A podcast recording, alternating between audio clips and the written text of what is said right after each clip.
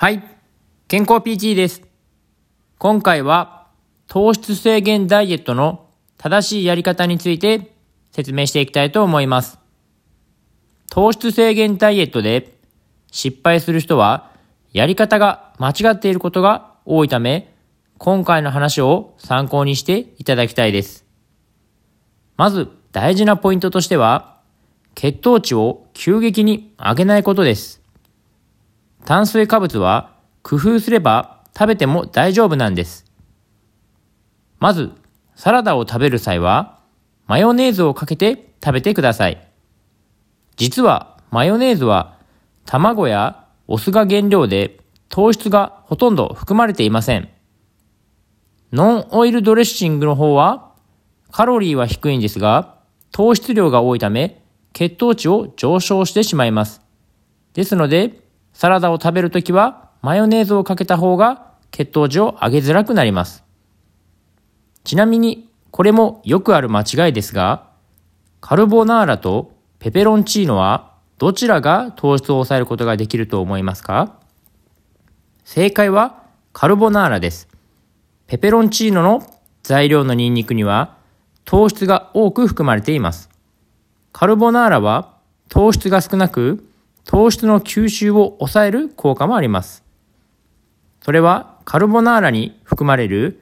生クリームや卵などがパスタの糖質をコーティングするため血糖値の上昇を抑えてくれるんです。これもよくある間違いなんですが、ダイエットのために食べている方が多い春雨は実は糖質が多いんです。春雨の原材料はでんぷんがほとんどであり、糖質の塊です。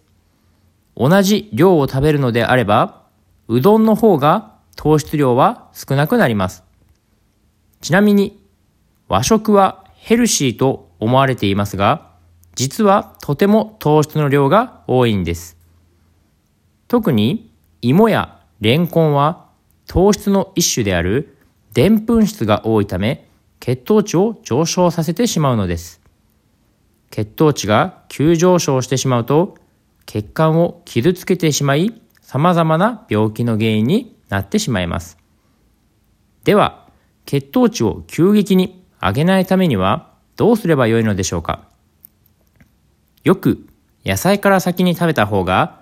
血糖値の上昇が緩やかになると言われますが、近年の研究では野菜からではなく先にお肉から食べた方が血糖値の上昇が緩やかになることが分かっています。肉は胃にとどまる時間が野菜や炭水化物の約2倍長いので糖質が吸収されるのに時間がかかり血糖値の上昇を抑えてくれます。ベジタブルファーストからミートファーストに常識は変わってきているんです。糖質制限をやっている時にどうしても食パンが食べたくなる方も多いと思います。その時は食パンにバターを塗って食べるとバターに含まれる脂質が糖質をコーティングしてくれるため血糖値の上昇を抑えてくれます。アメリカの糖尿病学会では糖質を取る前に脂質を取った方が良いと指導されているんです。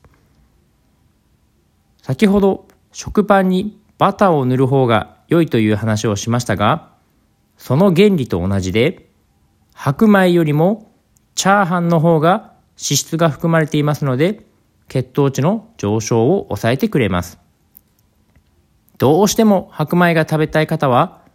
マヨネーズをかけて食べると血糖値の上昇を抑えてくれます。マヨネーズは血糖値の上昇を抑えてくれる万能な調味料です。また、フルーツには果糖が多く含まれていますので、食べ過ぎには注意が必要です。果糖は体内に入ると骨に含まれるタンパク質にくっついてしまう性質がありますので、骨のタンパク質を硬くしてしまい、老化を促進してしまいます。しかし、果糖を取る前に緑茶を取ることで緑茶に含まれるカテキンが骨のタンパク質に果糖がくっつくのを防いでくれます。もちろん、フルーツを取りすぎると良くないのですが、適度にフルーツを取ることは健康にも良いことですので、食べ過ぎないようにだけ気をつけてください。今回は糖質制限ダイエットの正しいやり方について説明していきました。今回の話を少しでも参考にしていただけたらと思います。今回は以上です。ではまた。